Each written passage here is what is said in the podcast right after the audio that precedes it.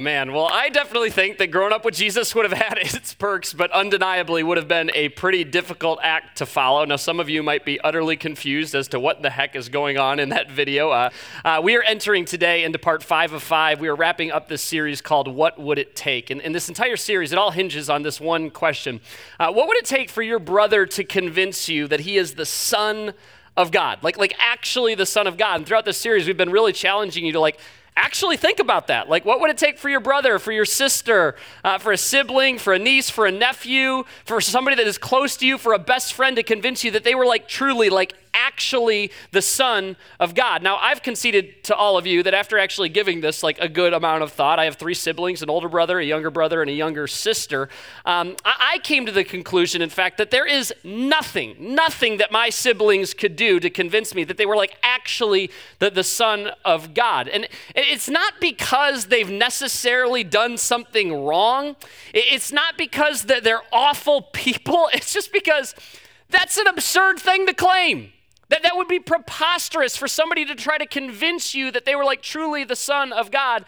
Uh, and I'm pretty well convinced that if you gave this really any amount of thought at all, that you too would actually come to the exact same conclusion. Now, Jesus, as in the Son of God, Jesus, a lot of you perhaps didn't know this, uh, Jesus had siblings. Jesus had four younger brothers. Jesus had younger sisters as well. And, and you might think that given the fact that they had a front row seat to the life of Jesus, uh, that they just bought in, that they believed that their older brother was indeed the Son of God. But that's actually not the case. In fact, this is one of the more interesting details surrounding the life of Jesus. Jesus' siblings did not believe Jesus, they did not believe that their older brother was the Son of God. Even after all the miracles, even though he could draw these, these pretty big crowds, even though he was a very, very captivating communicator, that they did not believe that their older brother was the Son of God. That they, in fact, assumed what every single one of you would assume if your older brother tried to convince you that he was the Son of God. That they assumed that Jesus had lost his mind. But, but you fast forward to the year AD 62, and we've been talking about this, and something pretty interesting happens. In the year AD 62, James, one of the younger brothers of Jesus, is put to death. He is killed for his faith in his Savior, who just so happens to be his brother. He's put to death because he will not stop talking about the fact that his older brother is the Son of God. And, and, and that's odd because think about it logically. What, what, what takes a person from full blown skeptic, from there ain't no way my older brother is the Son of God, to now suddenly willing to die for his faith in his brother. And the game changer for James and presumably the rest of G- Jesus' siblings was something that James saw.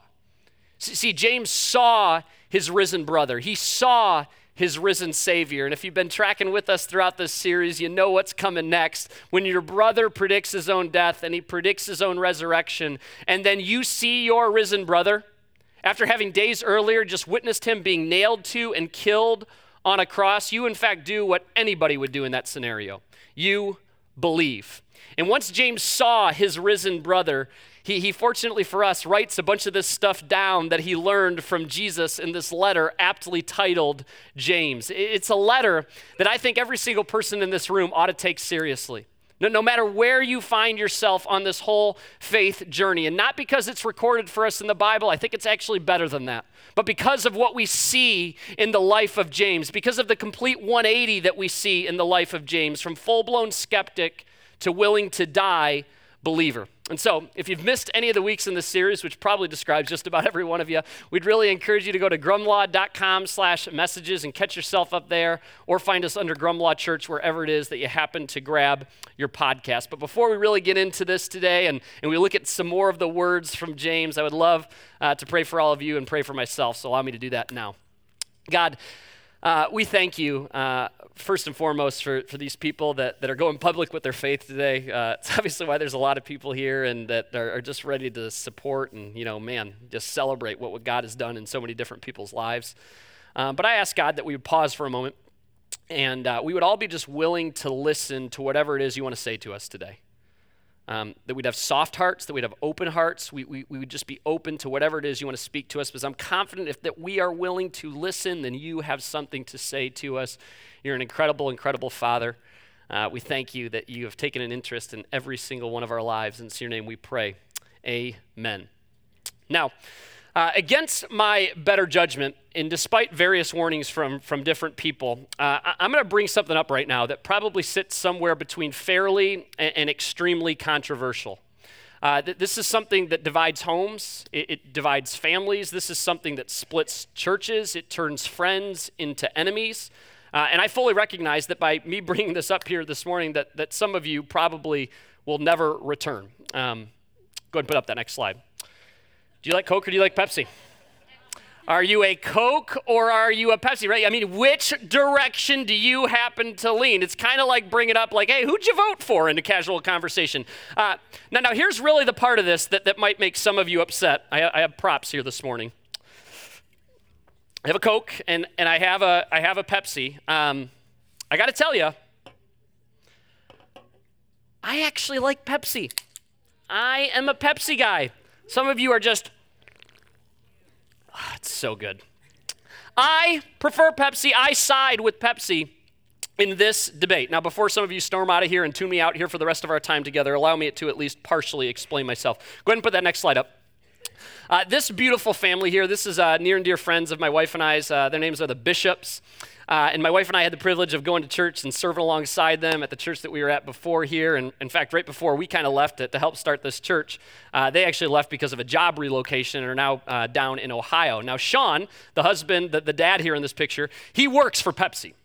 And, and so this kind of began this thing where initially, I'll be honest, like, I think they're both kind of good. But I always leaned in the direction of Pepsi just because there were so many people that were just so arrogant about how much better Coke was that I was like, well, I'm going against the grain. I like Pepsi. But once I met this family, I was like really pro Pepsi because he would just tell me about some of the tactics that Coke would use to get more of the market share. And I just started to feel bad if I drank Coke. I'm like, sweet little Caroline isn't going to be able to go to college if I keep slurping this stuff down. Or like, Abel's not going to be able to get any like Christmas presents if I keep drinking this stuff. So I just became like all in for Pepsi. We don't drink, you know, Coke products in our home anymore. We are we are pro Pepsi. Uh, and in fact, a couple of years ago, uh, my wife and I were at a wedding, uh, and it was somebody that was at the church. So there were a lot of people that we knew there, you know, from the church, including uh, Sean and including Brooke. And uh, when we went up to like to the drink station uh, after the wedding at the reception, they had tons of different beverages, but they only had one soda, and the only soda that they had for you to pick is Coke. And, and I was a little conflicted because, like, I was like, I, I really want a soda right now, but I can't drink a Coke in front of these people. I mean, I'm what kind of a terrible person would do that? And so it's like 30 minutes into the reception, and I finally just like can't handle it anymore. Uh, if you know me, I, am a fan of just soda. And so I was like, okay, I'm going for it. But I, I, did the whole scout around the room. It's like this big barn with two stories. I'm like, okay, are they looking at me? Okay, they're not looking at me. And I like wander over and I like reach down and grab a Coke. I pop the top off and I, I make it back to my table. I sit back down and I start looking around like, okay, he's not seeing me. I got to drink this quick. I'm not kidding. This is really how this went down and I tilt the Coke back, and no sooner does it hit my lips that I make eye contact with Sean up in the balcony. He is looking right at me. And I'm like, oh no, you know that feeling when you get your hand stuck in the cookie jar? You have no explanation. And again, mind you, there are people at this wedding that don't know either of us. And he, at the top of his lungs, right in the middle of the reception, goes, Shay! And I was just like, oh, I was so devastated. I was like, I have betrayed my friend. And he literally looked at me and he went, and he walked away. And it was like out. I was like, I have lost a friend because I decided I had to drink a Coke. Now, here's where I'm going with all this, and here's the point, and I, I don't think really any of you would debate this. Uh, you can't drink Coke and be a friend of Pepsi. You, you cannot drink Pepsi and be a friend of Coke, right? Like these two things are diametrically opposed. You do not go into Coke's headquarters and find Pepsi vending machines. You do not go into Pepsi's headquarters and go into their cafeteria and find Coke in their fountain machines. If you are not for Pepsi, you are against Pepsi. If you are not for Coke, you are against Coke. Now, with that thought in mind, we are now going to dive into some of the words from James, the suddenly believing brother of Jesus. Now, some of you look a little bit excited. You're like, oh my gosh, is James, the brother of Jesus, going to put this whole Coke versus Pepsi thing to rest? I'm sorry to disappoint you. They did not have it back then, but I think you will see the point here, the parallel, in just a minute. Now, it's worth noting, and as we, have been mentioning this throughout this series, uh, that James has a bit of a haphazard writing style. You know, he, he's kind of all over the place. He comes across as scatterbrain. He basically just states things as facts, and then without any explanation, he is just off and on to the next subject. And I tell you that because that's exactly what we are going to experience again right here. And, and I got to warn you, as James is talking right here, he is coming in hot. He is like coming in guns ablazing right at the beginning of the fourth chapter. He says, You adulterers. And again, you, get the idea that he's kind of pointing the finger at all of us. He's like, You adulterers, don't you realize that friendship with the world makes you an enemy of God? Now, I'm running under the assumption that probably uh, just about everybody in this room knows what adultery is, but just in case, it's when a married person happens to sleep with somebody that is not their spouse. It's kind of the fancy dis- term to describe married people who cheat. Now, as you are probably smart enough to know, James is not addressing the relatively small number of people in the world that happen to cheat on, their spouses. As his rhetorical question here would suggest, he's addressing the concept of adultery against God which is original, largely Jewish audience would have been all too familiar with. Let me give you a quick history lesson here. The ancient Israelites, often referred to as God's chosen people. In fact, if you ever pick up this book called the Bible and read the Old Testament, which is kind of like the first half of the Bible, it's in large part a history lesson on the Israelites. And what you see as you're reading through that is that the Israelites, even though they were called God's chosen people, kind of had a knack for turning from God and mixing in other religions and mixing in other gods, particularly from the lands that they had overtaken. In fact, if you read that thing front to back, it's kind of this roller coaster ride for the Israelites where they would go through a period of time where they were really dedicated to God and, and, and they would follow his rules and they would follow his laws. And I mean, they were like by the book, but then they kind of get distracted. They get pulled away by the ways of the world and they'd start worshiping these other gods and God would punish them in some way. He'd grab their attention. They're like, holy smokes, like, okay, we're, we're back. We're, we're so sorry we did that, God. And then they'd follow him for a period of time and then they'd backslide again. And it was up and down, up and down, up and down. Now, most notably, they would try to work, they would try to combine the worship of God, the same God that we talk about here on Sunday mornings, uh, and an ancient false god known as Baal. So, like an adulterous wife, they wanted the husband and they wanted the home, God, but they also wanted the lover, Baal. And, and what James is doing right here is he is describing certain Jesus followers, and certainly some of the Jesus followers that sit in this very room, he's describing them as adulterers because it would seem that they're trying to convince the people around them that they really do love God, but yet they are also having an affair with the world. And James would tell us, who learned it all from his brother Jesus, that you have to pick a side. And even those of you that, that are sitting here today, and listen, I recognize that we all find ourselves at different points on this faith journey. So some of you have been at this church thing for basically your entire life. You could do it in your sleep. Uh, uh, others of you, you're back. You stepped away from church for a pretty significant period of time, and now you're back and you're starting to explore all over again. Uh, uh, others of you, this is an entirely new experience for you, and you're starting to just try to get those basic questions answered that we, I think we all have floating around in our heads. Uh, others of you, come on, let's be honest, you got bribed. You were forced into showing up here today. But no matter where you find yourself in this whole faith journey, oftentimes we prefer to play the middle ground. We, we try to play this indifferent card. And, James is saying, uh, even though you won't necessarily admit this to anyone else, even though you might not even admit it to yourself, you are picking a side.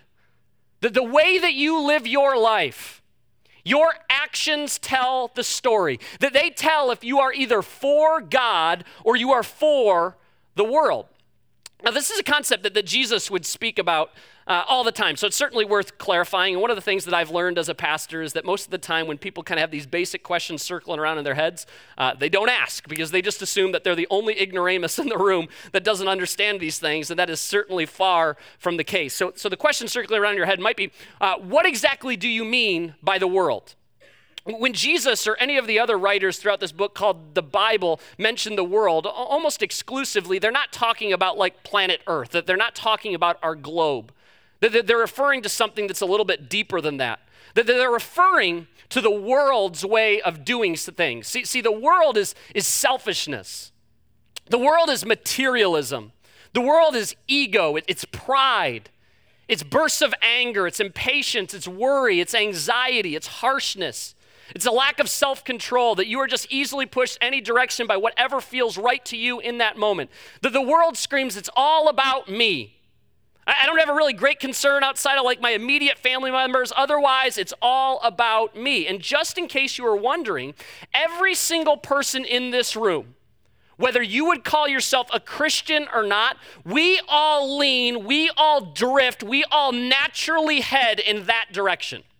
We all naturally drift towards the world.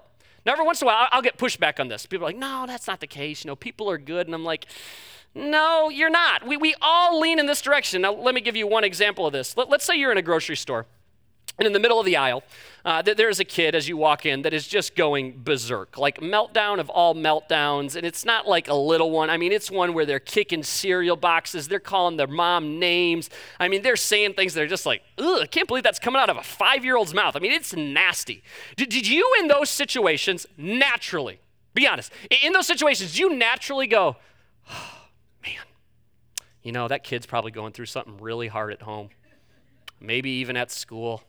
You know, parenting, it can just be, be such a tough thing. And then go lay your hand on that person's shoulder and say, hey, I want to. I, just want to offer you some words of encouragement right now. Or, or, or maybe, maybe naturally, do you tend to go, roll your eyes internally, externally, and go, "What in the heck is wrong with that kid?" That that that parent needs to get that kid under control. L- let me give you another one. Let's say you're running late to work. You have a morning commute. Takes you about 30 minutes to get to work, and uh, you're already running five, 10 minutes late. Took you a little extra time getting out the door, and uh, you're on the expressway, and you hit a traffic jam and it's like gridlock and, and you're looking it up on Waze, you're looking it up on, you know, Google Maps, you find out there's an accident a couple miles ahead and like you ain't moving. Do you naturally, naturally in that situation just kind of go, well, this is this is kind of unfortunate. But but there's still so much positive to look at around in my world. In fact, somebody right up there is probably having a far worse day than I, and, and then do you proceed to pray for those people that were in the accident naturally? Or do you kind of tend to naturally sit there and go, That's going on up here? Why didn't Waze tell me this? And then start frantically thinking through excuses, lies that you can tell your boss as to why you were late again. That's, that's what I thought. We, we all lean in this direction. And, and, and, I'm telling you, and I wholeheartedly believe this, one of the most significant moments in any of our lives comes about when you are honest enough to look yourself in the mirror and recognize that you are corrupt. When you're able to look at yourself and say, I am a, and we can almost not get the word out because it feels so heavy, it feels so, uh, but, but you can admit to yourself that I am a sinner. I, I am a natural friend of the world. That, that there is, man, as hard as it is to admit, that there is something wrong with me. When you recognize that you'll naturally stray towards the world, and left to your own devices, you will ultimately ruin you. You will become a selfish, materialistic, egotistical, impatient, worried son of a gun. And James would tell us, who again learned it all from Jesus, that there is no middle ground. And by becoming a friend of the world, and embracing the world's way of doing things, you are indeed, and he uses harsh language here on purpose, you are indeed an enemy of God. Jesus would put it this way. I mean, these are, these are literally Jesus' words. We find this in the book of Matthew. It's one of the four books that records for us Jesus' birth, his life, his death, and, and his resurrection. I mean, this is, again, Jesus speaking. He said, Anyone who isn't with me, you oppose me. And anyone who isn't working with me is actually working against me. And the reason that James and the reason that Jesus are so definitive about this is because they know what, what deep down every single one of us happen to know. That without any intervention, we will all naturally drift towards the world as opposed to God. Now, I, I recognize that in a room this size, uh, there are inevitably people that are sitting here, and you won't admit it out loud, but you're kind of thinking to yourself, like, okay, so I drift towards the world. What's the big deal? You know, like to you, that does not necessarily sound like the worst thing imaginable. Maybe you're okay with being impatient. Maybe you're okay with snapping at your kids, with snapping at your spouse every once in a while. You're okay with continuing to live in worry. But, but Jesus, ironically, looks at you and says, even though you're trying to pretend that you're okay with that, I'm actually not okay with that. We, we often lose sight of the fact that when, when we sinned, when we chose the world over God, which every single one of us has done, and in turn fractured our relationship with God, in that moment, God could have just as easily chose to not get involved. He could have hung an out of order sign on the earth and he could have chosen to walk away. But God, seeing us in our sin, seeing us in the mess that we had created for ourselves, seeing us choose and follow the ways of the world, He chose to get involved. God, God looked at all of you and he said, I love you. Not, not you in broad terms, specifically you so much. I care so much about you that I'm actually not okay with you ruining yourselves. And, and then he proceeded to offer his one and his only son to us so that we could be made right with him so that we could have the opportunity to have a relationship with God Almighty.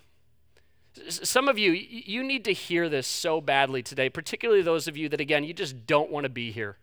Like, again, you got bribed, you were forced into showing up here today. And, I'm telling you, the message of Jesus comes alive when you understand this. And we talk about this all the time, but God is for you.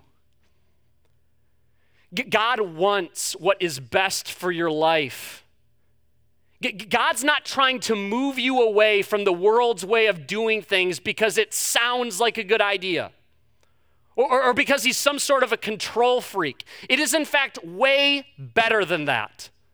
No, no, no. He's going, for example, when you start to be more patient with your kids, and you start to be more patient with your spouse, and you begin to exercise patience with your coworkers, you'll actually be a, a better parent. You'll be a better husband. You'll, you'll be a better wife. You'll be a better boss. You'll be a better coworker. When, when you stop trying to run the rat race of constantly trying to get more and better and newer, a better house, a bigger house, a newer vehicle, more of those, and you instead begin to leverage your income, your wealth for the benefit of the people around you who have less than you, it's ironically then and only then that you will find what it is that you have been after all along. It's then that you will find contentment. When, when you keep trying to control everything around you, and you in turn, you transform yourself into this anxiety stricken mess, but, but, but instead, you choose to actually place your true trust in God. And not just some of your trust, but like all of it. You, you truly give Him control of everything. It's then that you will begin to experience the peace of God that seems to be talked about so much in the Bible. He, he's for you, which, which is precisely why He is so anti the world because he knows the world ultimately will not be what is best for you. So, so, so back for a moment to our Coke, to our Pepsi analogy. You, you can't drink Coke and call yourself a friend of Pepsi. You, you cannot drink Pepsi and call yourself a friend of Coke. As you sit there slurping down your Coca Cola Classic and in between sips, you are trying to describe to me how much it is that you really do love Pepsi. I and anyone else will not believe you because your actions, your actions mean so much more than your words. For, for, for just a moment right now, I, I want to talk to all the people in the room that, that would identify as Jesus followers. If you would say that, that I am a Christian, I, I want to talk to you and you alone. If you are new to this whole Christianity thing, if you are new to this whole church thing, I'm telling you, you are completely off the hook for what I am about to say right now. You ought not to pay attention to one word I say right now. I, I, I want to talk to the people who know God is telling you to start living for Him. You know that God is calling you to make some changes in your life. And he has been calling you to make these changes for a pretty significant period of time. And what's worse, you actually know that if you made these changes, it would be better for you. It would be better for the people around you, but yet you continue to ignore it. You, you, you can't continue to sit here you can't keep showing up here for an hour each week and try to convince me or anybody else for that matter that you really do believe Jesus. That, that you really are one of his followers, but the extent of your loyalty surmounts to you showing up in a room like this for about an hour each week. You, you treat this strikingly similar to going to the movies, to going to a sporting event. You don't serve on a team, you're not in a connect group. You don't spend time with Jesus on a daily basis. You've never given a nickel. You don't invite. And you don't tell anybody about what Jesus is doing in your life. Or, or maybe you do. You, you maybe do give every once in a while. Maybe you did join a connect group. Maybe you serve on a team, but you still get drunk. You still watch porn. You keep watching that show, you keep overspending, you keep overindulging, you gossip, you keep sleeping with your girlfriend, and you have no, zero intention of changing. James would say, Jesus would say, you better believe you are picking a side. You are choosing the world, which makes you an enemy of God not an innocent bystander, not an absent minded third party, but an enemy. And in fact, you're making Jesus look bad because you are watering down the message of Jesus. You're making Jesus very uncompelling to the world around us because unfortunately, our world lumps all Jesus followers into one category. And those people that are wholeheartedly and truly serving Jesus with their all are sitting looking at you like, I kind of just wish you would just get out of the way. You're not doing Jesus, you're not doing God a favor by sitting here for an hour each week. And so he says, I say it again. If you want to be a friend of the world, you make yourself an enemy of God. I have these moments sometimes where I read scripture and I'm like, ah, I don't think he meant that. And then you try to find like every concordance and like every commentary under the sun to support the idea that's already in your head. And, and, this is kind of James' way of saying, hey, listen, I'm doubling down on this. I mean exactly what I am saying right now. Just in case you thought I meant something different, he wants to make sure this is crystal clear. Now, now, fortunately for us, this isn't one of those moments where he's just like off and on to the next subject. Like, it's like, oh my gosh, okay, it's like, I feel really terrible about myself right now. He's like, no, no, listen, there's help. There, there's a way to deal with this. And so he continues in verse 7. He says, So humble yourselves before God. This is what I was alluding to. A seminal moment in our life comes about when you have the humility to admit that you are broken. When you have the humility to, to, to understand and look yourself in the mirror that, man, there is something wrong with me, that left to your own devices, you will screw up your life, that you need help, that you need Jesus. It, it isn't until you see yourself as a sinner that you will see a need for a Savior. And then he continues, he says, resist the devil, and he will flee from you. Come close to God, and, and God will come close to you. How, how do we overcome the world? How do we overcome the, the evil one? I think the, the first big part of that is, is that, that we resist. Ch- chances are, when, when I started speaking this morning, it didn't take very long into this message for you to have something that was already racking around in your brain. That nagging thing that you just, uh, it's like it eats at you, you feel bad about it. But, and, and chances are, what, what a lot of us do is we take some action against it we, we, we put up resistance, but it, it is like the minimal amount of resistance. It, it's just enough resistance so that we can go back and tell our friends and our loved ones, like, I tried, but I guess this is the way that life is just going to be. Like, like truly resist. Like, like take drastic action. I, I had a friend uh, that for years he, he, would admit that he had an addiction to pornography. And, and, he would take these, these little, little steps. And he's like, you know, I'd, I, would tell a friend to call me once a week, and that didn't really seem to work. And then, you know, I, I told myself I wouldn't even pick up my phone past 8 p.m. because it seemed like when, when I would s- slip up, it would seem like it was usually sometime like right before I went to bed. So I said, I'm not going to pick up my phone past 8. But guess what? I didn't have the self control to not pick up my phone past 8. And he would say that, that, that it didn't really change until he really started to resist. It wasn't until he took drastic action. He, he, put, he put filters on all of his electronic devices. He deleted certain apps altogether because he didn't trust himself to not go to like the discovery page on Instagram and see something that he knows he shouldn't see that would then trigger another thought. He, he started going to daily meetings to fight against sexual addictions in the same way The people who are alcoholics go to AA meetings. He was going to them daily. He said, Every single time I would even have the slightest inclination, the slightest temptation, I would pray and I would just beg God to take it away. He's like, I really started resisting. And, and guess what happened all these years later? He fled. Satan, the evil one, our world is not looking for, an e- for a difficult target, it's looking for an easy target. He, he would tell you now, he's like, listen, I, am not perfect. Like, I, I still get tempted every once in a while, but it's pretty few and far between because I finally started resisting. And wouldn't you know it, those thoughts, that addiction, it began to flee from me.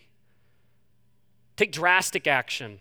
And then one of the sweetest promises that we'll ever hear come close to God, and God will come close to you. He, he is so faithful. As you move towards God, He will always move closer to you. move away from the world, God's enemy. And when you know it, God will begin to move closer to you. Maybe the reason that some of you, you feel such a great distance, a great gap between you and God is because you have become such a loyal friend to the world. Let's take this for, for instance, uh, and I want to be really, really clear that this has not happened. I am totally making this up, and so nobody like cut the message up and be like, "You're not going to believe what this guy said." Okay, l- let's just say hypothetically, I was to cheat on my beautiful bride Andrea. I've not done that. I, I, I don't think I will ever do that. I certainly hope not. Uh, but let's just say I, I, I cheated on, on my spouse, and, and I got caught. And, after getting caught, I mean, I was full of remorse, and I said I was sorry, and I was like, "Oh my gosh, honey," and I, I begged her to take me back, and she, uh, being filled with grace and forgiveness because she's in love with Jesus, and that's who Jesus is grace and forgiveness. She's like, okay, we, we will work through this. We'll do everything we can to try to make this marriage work. And I was like, okay, thank you. And after about 30 days of going to counseling and, and therapy and, and meeting with mentors and people that we trusted, it's like, man, think things are going well. I mean, still a grind, it's, it's hurtful, but man, it, it's starting, it's seeing like we can maybe get over, over that hump. It seems like we can actually make this work. But about, again, again, 30 days into this, I decide one day after work, I bring home the girl that I slept with. And I'm like, hey, honey, she's having dinner with us tonight. And Andrea probably comes outside with like a loaded 12 gauge, and she's like, what's happening here again? Like, like, right, like bad moment. But I'm like, no, no, no, no, don't, don't, don't get too mad. Here's what you have to understand. You are my friend, honey. In fact, you're my best friend. Like there, there's nobody on this planet that I feel closer to than you. But I've given this a lot of thought, and I've come to the conclusion that I want her to come around sometimes too. And every once in a while, it's not going to be like an everyday thing. She's going to come over for dinner. She'll play with the kids a little bit. It might be kind of nice, right? We'll have like another babysitter around about a couple weekends a year. Me and her, we're going to go out of town. Randomly, there'll be nights where I don't show up. Don't worry about it. Just call the Red Roof Inn. I'm probably there. Like, don't worry about it. Like, just every once in a while, I'm going to go back to her. And I, I need you to be okay with that. Is there any chance that any spouse is going to be okay with that? Of course not. And you guys, it's equally ludicrous that we say, Man, God, I love you so much. You're the number one priority in my life. I go to church on Sundays. I give you money sometimes. I serve on a team. But then you keep going back to this side piece. You, you, you keep going back over here and saying, okay, God, but I, I've straightened out so much of this stuff. I need you to be okay with this. He's not okay with it. We wouldn't be okay with it. So, why would we expect Him to? Why would we expect our Heavenly Father to get on board with that? He says, the minute you start picking the world, you make yourself an enemy to me.